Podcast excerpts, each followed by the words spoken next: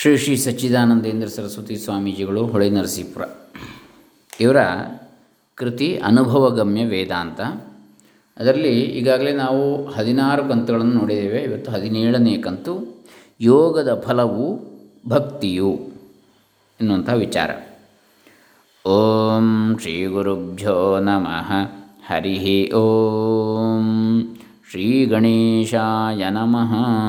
Doctor Krishnamurthy Shastri, Dambe Punacha, Bantwal taluk, Dakshina Kannada ಜಿಲ್ಲೆ ಕರ್ನಾಟಕ, ಭಾರತ. ಪರಮಾತ್ಮನನ್ನು ಎಡೆಬಿಡದೆ ಚಿಂತಿಸುತ್ತಿದ್ದರೆ ಅವನನ್ನೇ ಸೇರಿ ಅವನೇ ಆಗಿಬಿಡ್ತಾನೆ. ಯುಂಜನ್ನೇವಂ ಸದಾತ್ಮಾನಂ ಯೋಗೇ ವಿಗತಕಲ್ಮಷಃ, ಸುಖೇನ ಬ್ರಹ್ಮ ಸಂಸ್ಪರ್ಶಮತ್ಯಂತಂ ಸುಖಮಶ್ನುತೆ. ಭಗವದ್ಗೀತೆ ಆರನೇ ಅಧ್ಯಾಯದ ಇಪ್ಪತ್ತೆಂಟನೇ ಶ್ಲೋಕ. ಯಾವಾಗಲೂ ಯೋಗಾಭ್ಯಾಸವನ್ನೇ ಮಾಡುತ್ತಾ ಇದ್ದರೆ ಪಾಪ ಪುಣ್ಯಗಳ ಸಂಬಂಧವೆಲ್ಲ ನೀಗಿ ಸುಲಭವಾಗಿ ಯೋಗಿಗೆ ಬ್ರಹ್ಮ ಸಂಸ್ಪರ್ಶವು ದೊರಕುವುದು ಎಂದು ಭಗವಂತನು ಹೇಳಿರ್ತಾನೆ. ಬ್ರಹ್ಮವು ಸರ್ವಗತವಾಗಿರುವಾಗ ಬ್ರಹ್ಮವನ್ನು ಮುಟ್ಟುವುದು ಎಂದರೇನು? ನಮ್ಮ ಮನಸ್ಸು ಏನೇನನ್ನು ಚಿಂತಿಸುವುದೋ ಅದು ಅದರ ಸ್ಪರ್ಶವು ಅದಕ್ಕೆ ಆದಂತಾಗುತ್ತದೆ. ಆಗ ಅದು ಆಯಾ ವಿಷಯವೇ ಆಗಿಬಿಟ್ಟಿರ್ತದೆ. ಹಾಗಿದ್ದರೂ ನಾವು ಪ್ರತ್ಯಾಹಾರ, ಧಾರಣ, ಧ್ಯಾನ, ಸಮಾಧಿ ಎಂಬ ಮಾತುಗಳನ್ನು ಆಡುತ್ತಲೇ ಇರುವೆವು. ಅವುಗಳ ಅರ್ಥವು ಮಾತ್ರ ನಮ್ಮ ಮನಸ್ಸಿಗೆ ಹತ್ತುವುದಿಲ್ಲ. ನಾವೆಲ್ಲರೂ ಬ್ರಹ್ಮದಲ್ಲಿಯೇ ಇದ್ದುಕೊಂಡಿರುತ್ತಿದ್ದರೂ ಸಾಧನದಿಂದ ಬ್ರಹ್ಮವನ್ನು ಮುಟ್ಟಬೇಕಾಗಿರುತ್ತದೆ. ಇದನ್ನು ಬ್ರಹ್ಮ ಸಂಸ್ಪರ್ಶ ಎನ್ನುವುದಕ್ಕೆ ಬದಲು ಹೊರಗಿನ ವಿಷಯಗಳ ಸ್ಪರ್ಶವಿಲ್ಲದೇ ಇರುವುದು ಎಂದೇ ಕರೆಯುವುದು ಯುಕ್ತ. ಆದ್ದರಿಂದಲೇ ವೇದಾಂತ ಸಂಪ್ರದಾಯವನ್ನು ಬಲ್ಲ ಶ್ರೀ ಗೌಡಪಾದಾಚಾರ್ಯರು, ಅಸ್ಪರ್ಶಯೋಗೋ ವೈ ದುರ್ದರ್ಶ ಸರ್ವಯೋಗಿಭಿ ಯೋಗಿನೋ ಬಿಭ್ಯತಿ ಹಿ ಅಸ್ಮಾದಭಯೇ ಭಯದರ್ಶಿನಃ. ಗೌಡಪಾದಕಾರಿಕ ಮೂರು, ಮೂವತ್ತೊಂಬತ್ತು. ಈ ಯೋಗವು ಅಸ್ಪರ್ಶ ಯೋಗವೆಂಬ ಹೆಸರಿನಿಂದ ಪ್ರಸಿದ್ಧವಾಗಿರುತ್ತದೆ. ಪರಮಾರ್ಥ ತತ್ವಕ್ಕೆ ಯಾವ ಬಾಹ್ಯ ವಸ್ತುವಿನ ಸೋಂಕು ಇರುವುದೇ ಇಲ್ಲ. ಎರಡನೆಯದರ ಸಂಬಂಧವೇ ಇಲ್ಲವಾದ್ದರಿಂದ ಅದು ಅಭಯವೇ ಆಗಿದ್ದರೂ ಅದನ್ನು ಮುಟ್ಟಿದರೆ ಆತ್ಮನಾಶವೇ ಆಗುವುದೆಂದು ಸಾಮಾನ್ಯ ಯೋಗಿಗಳು ಇದಕ್ಕೆ ಅಂಜುತ್ತಿರುವರು. ಆತ್ಮನೇ ಪರಮಾರ್ಥ ಸತ್ಯವೆಂದು ಅರಿತುಕೊಳ್ಳದವರಿಗೆಲ್ಲ ಇದನ್ನು ಕಾಣುವುದು ಕಷ್ಟ ಎಂದು ಪರಮಾರ್ಥವಾದ ಆತ್ಮತತ್ವವನ್ನು ಹೊಗಳಿರ್ತಾರೆ. ಹೀಗಿದ್ದರೂ ಮನಸ್ಸೆಂಬ ಉಪಾಧಿ ಇರುವವರೆಗೂ ನಾವು ಆ ಪರಮಾರ್ಥ ಆತ್ಮತತ್ವಕ್ಕೆ ದೂರರಾಗಿರ್ತೇವೆ. ನಾವು ಧ್ಯಾನಯೋಗದಿಂದ ಒಳಕ್ಕೆ ಹೋಗಿ ಆ ಬ್ರಹ್ಮವನ್ನು ಮುಟ್ಟಬೇಕಾಗಿದೆ ಎಂಬುದೇ ಸಾಧಕರ ದೃಷ್ಟಿ. ಆ ದೃಷ್ಟಿಯಿಂದ ಭಗವಂತನ ಯೋಗವನ್ನು ಸತತವಾಗಿ ಮಾಡುತ್ತಿದ್ದರೆ ಸುಲಭವಾಗಿ ಬ್ರಹ್ಮ ಸಂಸ್ಪರ್ಶವನ್ನು ಪಡೆದುಕೊಳ್ಳುವನು ಎಂದಿರುತ್ತಾರೆ. ಜನರು ಯೋಗದ ಮಾತನ್ನು ಕೇಳಿದಾಗ ನಾವು ಏಕೆ ಅದನ್ನು ಮಾಡಬಾರದು ಎಂದುಕೊಳ್ತಾರೆ. ಕೈಯಿಂದ ಕಾಸನ್ನು ಖರ್ಚು ಮಾಡುವುದಕ್ಕೆ ಮನಸ್ಸು ಬಾರದಿದ್ದರೂ ಬದರಿ ಮುಂತಾದ ದೂರದ ತೀರ್ಥಯಾತ್ರೆಗೆ ಹೋಗಿ ಬಂದವರನ್ನು ಪ್ರಯಾಣ ಮಾರ್ಗದ ವಿಷಯವಾಗಿ ಪ್ರಶ್ನೆ ಮಾಡುವವರಂತೆ ಬಾಹ್ಯ ವಿಷಯಗಳ ಆಶೆ ಹೋಗದೇ ಇದ್ದರೂ ಮನಸ್ಸು ವಶವಾಗುವುದು ಹೇಗೆ, ಪರಮಾತ್ಮ ದರ್ಶನಕ್ಕೆ ಉಪಾಯವೇನು ಎಂದು ಸಾಮಾನ್ಯರು ಕೇಳುತ್ತಿರುವರು. ಮಳೆಗಾಲದಲ್ಲಿ ತೋಡಿನ ಗುಂಡಿಗಳನ್ನೇ ಬಾವಿ ಎಂದು ಕರೆಯುವವರ ಹಾಗೆ ಸ್ವಲ್ಪ ಹೊತ್ತು ಯಾವ ಕರ್ಮವನ್ನು ಮಾಡದೆ ಯಾವುದಾದ್ರೊಂದು ಅಧ್ಯಾತ್ಮ ಸಾಧನವನ್ನು ಮಾಡುವುದಕ್ಕೆ ಪ್ರಯತ್ನಿಸಿದಾಗ ಇದೇ ಧ್ಯಾನ ಯೋಗ ಎಂದುಕೊಳ್ತಾರೆ. ಧ್ಯಾನ ಯೋಗ ಎಂಬುದು ಬಹಳ ಕಷ್ಟ ಸಾಧ್ಯ ಭಗವಂತನು ಕರ್ಮಯೋಗವನ್ನು ಉಪದೇಶಿಸುವಾಗ ಅದನ್ನೇ ಮಾಡು ಎಂದು ಉಪದೇಶಿಸಿದಂತೆ ಧ್ಯಾನವನ್ನು ಉಪದೇಶಿಸುವಾಗಲೂ, ಧ್ಯಾನಯೋಗವನ್ನು ಉಪದೇಶಿಸುವಾಗಲೂ ಅದನ್ನೇ ಹೊಗಳಿರ್ತಾನೆ. ಯೋಗಾಭ್ಯಾಸದ ಫಲವನ್ನು ವರ್ಣಿಸುವಾಗ, ಸರ್ವಭೂತಸ್ಥಮಾತ್ಮಾನಂ ಸರ್ವಭೂತಾನಿ ಚ ಆತ್ಮನಿ ಈಕ್ಷತೆ ಯೋಗಯುಕ್ತಾತ್ಮ ಸರ್ವತ್ರ ಸಮದರ್ಶನ. ಆರನೇ ಅಧ್ಯಾಯ ಇಪ್ಪತ್ತೊಂಬತ್ತನೇ ಶ್ಲೋಕ ಭಗವದ್ಗೀತೆ. ಯೋಗಿ ಆದವನು ಸರ್ವಭೂತಗಳಲ್ಲಿಯೂ ಒಬ್ಬನೇ ಪರಮಾತ್ಮನನ್ನು ಆ ಪರಮಾತ್ಮನಲ್ಲಿ ಸರ್ವಭೂತಗಳನ್ನು ಕಂಡುಕೊಳ್ಳುತ್ತಾನೆ ಎಂದಿರುತ್ತಾನೆ ಪರಮಾತ್ಮ. ತಪಸ್ವಿಭ್ಯೋಧಿಕೋ ಯೋಗಿ ಜ್ಞಾನಿಭ್ಯೋಪಿ ಮತೋಧಿಕ ಕರ್ಮಿಭ್ಯಶ್ಚಾಧಿಕೋ ಯೋಗಿ ತಸ್ಮಾದ್ಯೋಗಿ ಭವಾರ್ಜುನ. ಭಗವದ್ಗೀತೆ ಆರನೇ ಅಧ್ಯಾಯ ನಲವತ್ತಾರನೇ ಶ್ಲೋಕ. ತಪಸ್ವಿಗಳಿಗಿಂತಲೂ ಯೋಗಿಯೂ ಹೆಚ್ಚಿನವನು. ಶಾಸ್ತ್ರಜ್ಞಾನಿಗಳಿಗಿಂತಲೂ ಯೋಗಿಯು ಹೆಚ್ಚಿನವನು. ಕರ್ಮಿಗಳಿಗಿಂತಲೂ ಯೋಗಿಯು ಹೆಚ್ಚಿನವನು. ಆದ್ದರಿಂದ ಅರ್ಜುನ, ನೀನು ಯೋಗಿ ಆಗು ಎಂದು ಅರ್ಜುನನಿಗೆ ಉಪದೇಶ ಮಾಡಿರ್ತಾನೆ.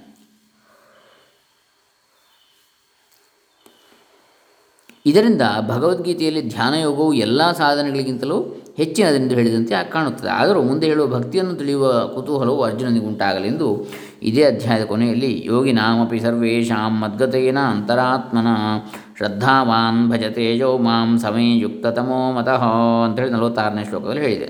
ಆರನೇ ಅಧ್ಯಾಯ. ಯೋಗಿಗಳೊಳಗೆಲ್ಲ ಶ್ರದ್ಧಾಭಕ್ತಿಯಿಂದ ನನ್ನನ್ನು ಶ್ರದ್ಧಾಭಕ್ತಿಯಿಂದ ನನ್ನನ್ನು ಭಜಿಸುತ್ತಿರುವವನೇ ಹೆಚ್ಚಿನ ಯೋಗಿಯು ಎಂದಿರ್ತಾನೆ ಆದ್ದರಿಂದ ಕರ್ಮಯೋಗವೆಂಬ ಬಾಹ್ಯ ಸಾಧನಕ್ಕಿಂತ ಹೇಗೆ ಧ್ಯಾನಯೋಗವು ಅಂತರಂಗವಾದ ಸಾಧನವಾಗಿರುತ್ತದೆಯೋ ಹಾಗೆಯೇ ಧ್ಯಾನಯೋಗಕ್ಕೂ ಒಳಮೈಯಾಗಿ ಅಂತರಂಗವಾಗಿರುವುದು ಭಕ್ತಿ ಎಂದು ಸೂಚಿಸಿದಂತೆ ಆಗಿರುತ್ತದೆ. ಒಂದು ಕೆ ಜಿ ಸಕ್ಕರೆ ಬೇಕಾಗಿರುವವನು ಸಕ್ಕರೆ ಮೂಟೆಗೆ ಬೆಲೆಯನ್ನು ಕೇಳುವಂತೆ ನಾವು ಯೋಗ, ಭಕ್ತಿ ಆದಿಗಳನ್ನು, ಆದಿ ಶಬ್ದಗಳನ್ನು ಬಳಸಿದ ಮಾತ್ರವೆಂದರೆ ಆ ಸಾಧನಗಳಿಗೆ ಅಧಿಕಾರಿಗಳಾಗಲಾರೆವು. ನಮಗೆ ತಕ್ಕ ಸಾಧನವನ್ನು ನಾವು ಮಾಡುವುದಕ್ಕೆ ಆರಂಭಿಸಬೇಕು. ಹಾಗಾದರೆ ಮೆಲ್ಲ ಮೆಲ್ಲಗೆ ಸಾಧನಗಳ ಮೆಟ್ಟಿಲುಗಳನ್ನು ಏರಬಹುದಾಗಿರುತ್ತದೆ. ಭಗವಂತನ ಯೋಗವನ್ನು ಉಪದೇಶಿಸಿದ ಬಳಿಕ ಏಳನೇ ಅಧ್ಯಾಯದ ಆದಿಯಲ್ಲಿ ಹೀಗೆಂದಿರ್ತಾನೆ ಮಯ್ಯಾಸಕ್ತ ಮನಃ ಪಾರ್ಥ ಯೋಗನ್ಯುಂಜನ್ಯ ಯುಂಜನ್ಮಜಾಶ್ರಯ ಅಸಂಶಯಂ ಸಮಗ್ರಂ ಮಾಂ ಯಥಾ ಜ್ಞಾಸ್ಯಸಿ ತಚ್ಛೃಣು ಏಳನೇ ಅಧ್ಯಾಯ ಮೊದಲನೇ ಶ್ಲೋಕ. ಯೋಗವನ್ನು ಕೊನೆಯ ಸಾಧನವೆಂದು ವಾದಿಸುತ್ತಿದ್ದ ಡಾಕ್ಟರ್ ಪಾಲ್ ಬ್ರಂಟನ್ ಎಂಬಾತನು ಕಾರಣವಶದಿಂದ ವಾದದಲ್ಲಿ ಸಿಕ್ಕಿಕೊಂಡು ಮೈಸೂರಿನಲ್ಲಿ ನನ್ನ ಬಳಿಗೆ ಬಂದಿದ್ದ. ಅಂತೇಳಿ ಸ್ವಾಮೀಜಿಗಳು ಹೇಳ್ತಾರೆ, ಸಚ್ಚಿದಾನಂದ ಸರಸ್ವತಿ ಸ್ವಾಮೀಜಿಗಳು. ಅವನಿಗೆ ಯೋಗ ಸಾಧನೆಯಲ್ಲಿ ಸ್ವಲ್ಪ ಪರಿಚಯ ಇತ್ತು. ಶ್ರೀ ರಮಣ ಮಹರ್ಷಿಗಳ ಏಕಾಂತವಾಸವನ್ನು ಮಾಡಿಕೊಂಡಿದ್ದಲ್ಲಿಗೆ ಹೋಗಿ ಅವರ ಅನುಗ್ರಹವನ್ನು ಸಂಪಾದಿಸಿಕೊಂಡಿದ್ದ. ನನ್ನ, ನನ್ನೊಡನೆ ಮಾತನಾಡುತ್ತಿದ್ದಾಗ, ಯೋಗವು ಜ್ಞಾನಕ್ಕೆ ಸಾಧನ ಎಂದು ಶಾಂಕರ ಭಾಷ್ಯದಲ್ಲಿದೆ ಎಂದು ನಾನು ಹೇಳಿದ್ದನ್ನು ಕೇಳಿ ಶಂಕರಾಚಾರ್ಯರ ವಿಷಯ ಅಂತಿರಲಿ, ಭಗವಂತನು ಯೋಗಿಯು ಎಲ್ಲರಿಗಿಂತಲೂ ಹೆಚ್ಚಿನವನು ಎಂದು ಹೇಳಿಲ್ಲವೇ ಎಂದು ಪ್ರಶ್ನಿಸಿದ. ಆಗ ಈ ಮೇಲೆ ಉದಾಹರಿಸಿರುವ ಶ್ಲೋಕವನ್ನು ಭಗವದ್ಗೀತೆಯಲ್ಲೇ ಉದ್ಧರಿಸಿ ಹೇಳಲು ಅದು ಅವನನ್ನು ಆಶ್ಚರ್ಯಚಕಿತನನ್ನಾಗಿ ಮಾಡಿತು. ಮುಂದೆ ಅವನು ಬಿಯಾಂಡ್ ಯೋಗ, ಯೋಗದಿಂದ ಆಚೆಗೆ ಎಂಬ ಹೆಸರಿನ ಗ್ರಂಥವೊಂದನ್ನು ರಚಿಸಿದ.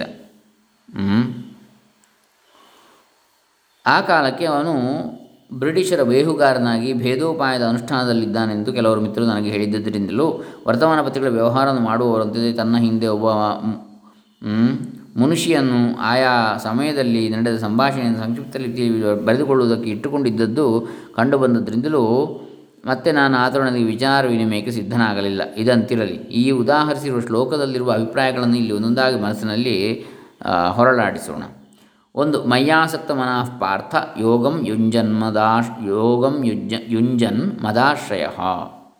ಯಾವನು ಯಾವ ಪುರುಷಾರ್ಥವನ್ನು ಬಯಸುತ್ತಾನೋ ಅವನು ಅದಕ್ಕೆ ಬೇಕಾದ ಸಾಧನವನ್ನು ಆಶ್ರಯಿಸ್ತಾನೆ. ಆದರೆ ಯೋಗಿಯು ಭಗವಂತನಲ್ಲಿಯೇ ಆಸಕ್ತನಾಗಿರ್ತಾನೆ ಮತ್ತೊಂದು ಸಾಧನವನ್ನು ಆಶ್ರಯಿಸದೆ ಭಗವಂತನನ್ನೇ ಆಶ್ರಯಿಸಿರ್ತಾನೆ ಭಗವಂತನ ಜ್ಞಾನವು ಬೇಕಾದರೆ ಭಗವಂತನಲ್ಲಿಯೇ ಆಸಕ್ತಿ ಇರಬೇಕು. ಭಗವಂತನೇ ಅದಕ್ಕೆ ಸಾಧನವಾಗಬೇಕು.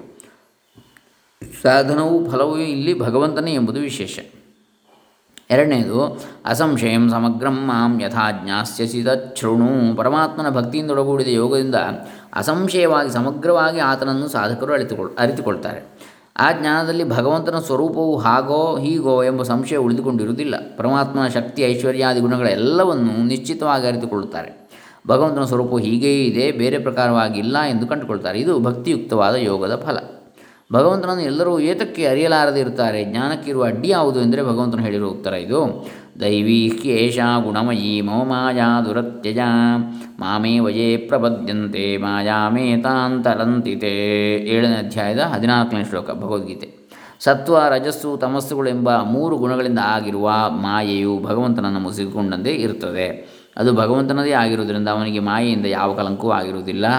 ಆದರೂ ಆ ಮಾಯೆಯಿಂದ ಮೋಹಿತರಾದವರು ಅದನ್ನು ದಾಟಲಾರದೇ ಇರುವರು. ಮೋಡವು ಮುಚ್ಚಿಕೊಂಡಿರುವ ಸೂರ್ಯನನ್ನು ಜನರು ನೋಡಲಾರರು. ಆದರೆ ಆ ಮೋಡವು ಕೂಡ ಸೂರ್ಯನ ಬೆಳಕಿನಿಂದಲೇ ಪ್ರಕಾಶಿಸುತ್ತಿರುವುದರಿಂದ ಅದರ ಮುಸುಕಿನಿಂದ ಸೂರ್ಯನಿಗೇನು ಕಲಂಕವಾಗಿರುವುದಿಲ್ಲ. ಹೀಗೆ ಭಗವಂತನನ್ನು ಅರಿಯುವುದಕ್ಕೆ ಮರೆಯಂತಿರುವ ಮಾಯೆಯು ಯಾರು ಭಗವಂತನನ್ನೇ ಶರಣು ಹೋಗ್ತಾರೋ ಅಂತಹ ಪ್ರಪನ್ನರಿಗೆ ಯಾವ ಆತಂಕವನ್ನು ಉಂಟು ಮಾಡುವುದಿಲ್ಲ ನೀನೇ ಗತಿಯನ್ನು ಶರಣ ಬಂದವರ ಪಾಲಿಗೆ ಆ ಮಾಯೆಯು ಮಾಯವಾಗಿ ಬಿಡುವುದು ಆದರೆ ಹೀಗೆ ಸಂಪೂರ್ಣವಾಗಿ ಶರಣಾಗತರಾಗುವುದು ಎಲ್ಲರಿಗೂ ಸಾಧ್ಯವಿಲ್ಲ. ನ ಮಾಂ ದುಷ್ಕೃತಿನೋ ಮೂಢಾ ಪ್ರಪದ್ಯಂತೆ ನರಾಧಮಾಃ ಮಾಯಯಾಪಹೃದ ಜ್ಞಾನ ಆಸುರಂ ಭಾವಮಾಶ್ರಿತಾಃ. ಏಳನೇ ಅಧ್ಯಾಯದಲ್ಲಿ ಹದಿನೈದನೇ ಶ್ಲೋಕ ಭಗವದ್ಗೀತೆ. ಯಾರು ಪಾಪದ ಫಲವಾಗಿ ಮೋಹಕ್ಕೊಳಗಾಗಿರುವರು ಅವರು ಆಸುರ ಭಾವವನ್ನು ಆಶ್ರಯಿಸಿರುವರು. ಆಸ್, ಅಸುರರು ಎಂದರೆ ಸ್ವೇಶ್ವೇವ ಅಸುಶುರಮಂತೆ. ತಮ್ಮ ಪ್ರಾಣಿಗಳಲ್ಲಿ ರಥರಾಗಿರುವವರು, ಸ್ವಾರ್ಥಿಗಳಾಗಿರುವುದರಿಂದ ಭಗವಂತನಲ್ಲಿ ಪ್ರಪತ್ತಿಯು ಅವರಿಗೆ ದೊರಕದೇ ಇರುತ್ತದೆ. ಇದಕ್ಕೆ ಬದಲಾಗಿ ಸುಕೃತದ ಸಂಸ್ಕಾರವುಳ್ಳವರು, ಪುಣ್ಯವಂತರು.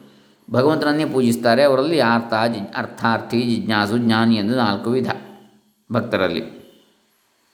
ಜಿಜ್ಞಾಸು ಎಂದರೆ ಗುರುಗಳ ಬಳಿಗೆ ಹೋಗಿ ಶ್ರದ್ಧೆಯಿಂದ ಅವರನ್ನು ಸೇವಿಸಿ ಭಗವದ್ಭಕ್ತಿಯಿಂದ ಪರಮಾತ್ಮತವನ್ನು ಅರಿತುಕೊಳ್ಳಬೇಕೆಂದು ಪಡುತ್ತಿರುವ ಆತ ಅರ್ಥಾರ್ಥಿ ಅಂದರೆ ಭಗವಂತನಿಂದಲೇ ಇಹಪರ ಸುಖಗಳು, ಪರಮ ಪುರುಷಾರ್ಥವು ದೊರಕಬೇಕಾಗಿದೆ ಎಂಬುದನ್ನು ಗಟ್ಟಿಯಾಗಿ ನಂಬಿ ತನ್ನ ಸಕಲ ಇಷ್ಟಾರ್ಥ ಪ್ರಾಪ್ತಿಗಾಗಿಯೂ ಆತನನ್ನೇ ಯಾವಾಗಲೂ ಬಯಸುತ್ತಿರುವವನು ಇನ್ನು ಆರ್ತನೆಂದರೆ ನೀರಿನಿಂದ ಈಚೆಗೆ ಸಿಡಿದು ಬಿದ್ದಿರುವ ಮೀನಿನ ಹೇಗೆ ವಿಲೆ ವಿಲೆ ವಿಲ ಉದ್ದ ಒದ್ದಾಡುತ್ತಿರುವುದು ಹಾಗೆ ಭಗವಂತನ ಅಗಲಿಕೆಯಿಂದಾದ ಸಂಸಾರದ ತಾಪವನ್ನು ತಡೆಯಲಾರದೆ ಸಂಕಟಪಡುತ್ತಿರುವವನು. ಆ ಭಗವಂತನನ್ನು ನಾನು ಹೇಗೆ ಎಂದು ಕಂಡುಕೊಂಡೇನು ಎಂದು ತಲ್ಲಣಿಸುತ್ತಿರುವವನು. ಈ ಮೂರು ಭಗವಂತನನ್ನೇ ಶರಣ ಹೊಕ್ಕಿರುವುದರಿಂದ ಮಾಯೆಯನ್ನು ದಾಟುವುದಕ್ಕೆ ಅಧಿಕಾರಿಗಳಾಗಿರುತ್ತಾರೆ. ಆದರೆ ತೇಷಾಂ ಜ್ಞಾನಿ ನಿತ್ಯಯುಕ್ತ ಏಕಭಕ್ತಿರ್ವಿಶಿಷ್ಯತೆ ಪ್ರಿಯೋ ಹಿ ಜ್ಞಾನಿನೋತ್ಯರ್ಥಮಹನ್ ಸ ಚ ಮಮ ಪ್ರಿಯ. ಉದಾರ ಸರ್ವ ಏವೈತೆ ಜ್ಞಾನಿ ತ್ವಾತ್ಮೈವ ಮೇ ಮತಂ ಆಸ್ಥಿತಸ್ಸಹಿ ಯುಕ್ತಾತ್ಮ ಮಾಮೇವಾನುತ್ತಮಾಂಗತಿಂ. ಭಗವದ್ಗೀತೆ ಏಳನೇ ಅಧ್ಯಾಯ ಹದಿನೇಳು, ಹದಿನೆಂಟನೇ ಶ್ಲೋಕಗಳು. ಇವರುಗಳೊಳಗೆ ಜ್ಞಾನಿಯೇ ಸರ್ವಶ್ರೇಷ್ಠ. ಯಾಕಂದರೆ ಅವನು ನಿತ್ಯಯುಕ್ತನು, ಅಂದರೆ ಪರಮಾತ್ಮನಲ್ಲಿಯೇ ಚಿತ್ತವನ್ನು ಸರ್ವದಾ ಸಮಾಧಾನಗೊಳಿಸಿಕೊಂಡಿರ್ತಾನೆ. ಮಿಕ್ಕವರು ತಮಗೆ ಆಗಬೇಕಾಗಿರುವ ಇಷ್ಟ ಪ್ರಾಪ್ತಿ ಅಥವಾ ಅನಿಷ್ಟ ನಿವೃತ್ತಿ, ಇವಕ್ಕಾಗಿ ಭಗವಂತನಿಗೆ ಶರಣಾಗತರಾಗಿರುವುದರಿಂದ ಅವರು ತಮಗಿಷ್ಟವಾದ ಅಥವಾ ಅನಿಷ್ಟವಾದ ವಸ್ತುಗಳಲ್ಲಿಯೂ ಮನಸ್ಸನ್ನು ಇಟ್ಟುಕೊಂಡಿರ್ತಾರೆ. ಆದರೆ ಜ್ಞಾನಿ ಹಾಗಲ್ಲ. ಭಗವಂತನ ಅಸಾಧಾರಣ ಮಹಿಮೆಯನ್ನು ಅರಿತವನಾದ್ದರಿಂದ ಆತನನ್ನು ಬಿಟ್ಟು ಮತ್ತೆ ಇಲ್ಲಿಯೂ ಚಿತ್ತವನ್ನು ಹರಿಯ ಬಿಡದೇ ಇರ್ತಾನೆ. ಅವನು ಏಕಭಕ್ತ ಎಂದರೆ ಭಗವಂತನಿಗಿಂತ ಮತ್ತೊಂದು ಪ್ರಿಯತರ ವಸ್ತುವನ್ನೇ ಕಾಣನಾದ್ದರಿಂದ ಏಕಾಂತ ಭಕ್ತನಾಗಿರ್ತಾನೆ ಆತ್ಮನೆಂದರೆ ತನ್ನ ಸ್ವರೂಪವೇ. ಲೋಕದಲ್ಲಿ ತನಗೋಸ್ಕರವಾಗಿಯೇ ಹೆಂಡತಿ, ಮಕ್ಕಳು, ಹಣಕಾಸು, ಹೊಲ, ಮನೆ, ಸ್ನೇಹಿತರು, ದೇಶ ಮುಂತಾದದ್ದೆಲ್ಲವೂ ಬೇಕೆನಿಸುವುದು. ಆದ್ದರಿಂದ ಜ್ಞಾನಿಗೆ ಭಗವಂತನ ಆತ್ಮನಾದ್ದರಿಂದ ನಿತ್ಯವೂ ಪ್ರಿಯನಾಗಿರ್ತಾನೆ ಭಗವಂತನಿಗೂ ಅವನು ಪ್ರಿಯನಾಗಿರ್ತಾನೆ ಭಗವಂತನ ಆತ್ಮನು, ಭಕ್ತನ ಆತ್ಮನು ಒಬ್ಬನೇ. ಅವರಲ್ಲಿ ಭೇದವೇ ಇರುವುದಿಲ್ಲ. ಭಗವಂತನೇ ನಿರತಿಶಯವಾದ ಪ್ರಗತಿಯು ಆತನನ್ನು ಬಿಟ್ಟು ನನಗೆ ಮತ್ತೆ ಯಾವುದಿದೆ ಎಂಬ ಅರಿವು ಗಟ್ಟಿಯಾಗಿ ಅವನಿಗೆ ಇದ್ದು ಬಿಟ್ಟಿರ್ತದೆ ಹೀಗಿರುವುದರಿಂದ ಪಾಪವಾಸನೆಯನ್ನು ನೀಗಿಕೊಂಡು ಆರ್ತಾದಿ ಪ್ರಕಾರಗಳಲ್ಲಿ ಯಾವುದಾದ್ರೊಂದು ಪ್ರಕಾರದ ಭಕ್ತಿಯನ್ನು ಸಂಪಾದಿಸಿಕೊಳ್ಳುವುದಕ್ಕೆ ಹವಣಿಸಬೇಕು. ಶ್ರದ್ಧಾ ಭಕ್ತಿ ಧ್ಯಾನ ಯೋಗಾದವೇಹಿ ಎಂದು ಶ್ರುತಿ ಸಾರ್ತಾ ಇರ್ತದೆ. ಶ್ರದ್ಧೆ ಭಕ್ತಿ ಭಗವದ್ಧ್ಯಾನ ಇವುಗಳ ಸಮ್ಮಿಲಿತವಾದ ಸಾಧನವು ಭಗವತ್ ತತ್ವಜ್ಞಾನಕ್ಕೆ ಸಾಕ್ಷಾತ್ ಕಾರಣವಾಗಿರುತ್ತದೆ. ಕಾಮಿಗಳಾದವರು ಪುತ್ರ, ಪಶು, ವಿತ್ತಾದಿಗಳನ್ನು ಸಂಪಾದಿಸೋಕ್ಕಾಗಿ ಲೌಕಿಕ ಉಪಾಯಗಳನ್ನೇ ಹುಡುಕುತ್ತಾ ಇರ್ತಾರೆ. ಶಾಸ್ತ್ರದೃಷ್ಟಿಯುಳ್ಳವರು ಧನ ಸಂಪತ್ತಿಗೆ ಲಕ್ಷ್ಮಿ, ವಿದ್ಯೆ ಪ್ರಾಪ್ತಿಗೆ ಸರಸ್ವತಿ ಕಾರ್ಯಗಳ ಸಿದ್ಧಿಗೆಂದು ವಿಘ್ನ ಪರಿಹಾರಕ್ಕಾಗಿ ವಿಘ್ನೇಶ್ವರ ಹೀಗೆ ಬೇರೆ ಬೇರೆ ದೇವತೆಗಳನ್ನು ಒಂದೊಂದು ಕಾಮಿತಾರ್ಥ ಪ್ರಾಪ್ತಿಗಾಗಿ ಸೇವಿಸ್ತಾರೆ. ಆದರೆ ಭಗವಂತನ ಈ ಬೇರೆ ಬೇರೆ ದೇವತೆಗಳಿಗೆಲ್ಲ ಆತ್ಮನಾಗಿರ್ತಾನೆ. ಅದರಿಂದ ಅವನನ್ನು ಶ ಅವನನ್ನೇ ಶರಣು ಹೊಕ್ಕರೆ ಸಕಲ ಇಷ್ಟ ಪ್ರಾಪ್ತಿಯು ಆದಂತೆ ಅಂತೇಳಿ ಹೇಳ್ತಾರೆ. ಮುಂದೆ ಭಕ್ತಿಯಿಂದ ಜ್ಞಾನ ವಿಜ್ಞಾನಗಳು ಎನ್ನತಕ್ಕಂತಹ ವಿಚಾರ ಇದೆ. ಅದನ್ನು ನಾಳೆ ದಿವಸ ನೋಡೋಣ. ಹರೇ ರಾಮ. ಶ್ರೀ ಶ್ರೀ ಸಚ್ಚಿದಾನಂದೇಂದ್ರ ಸರಸ್ವತಿ ಚರಣಾರ್ಪಿತಮಸ್ತು. ಓಂ ತತ್ಸತ್. ಇದು ಹದಿನೇಳನೆಯ ಕಂತು. ಅನುಭೋಗಮ್ಯ ವೇದಾಂತ.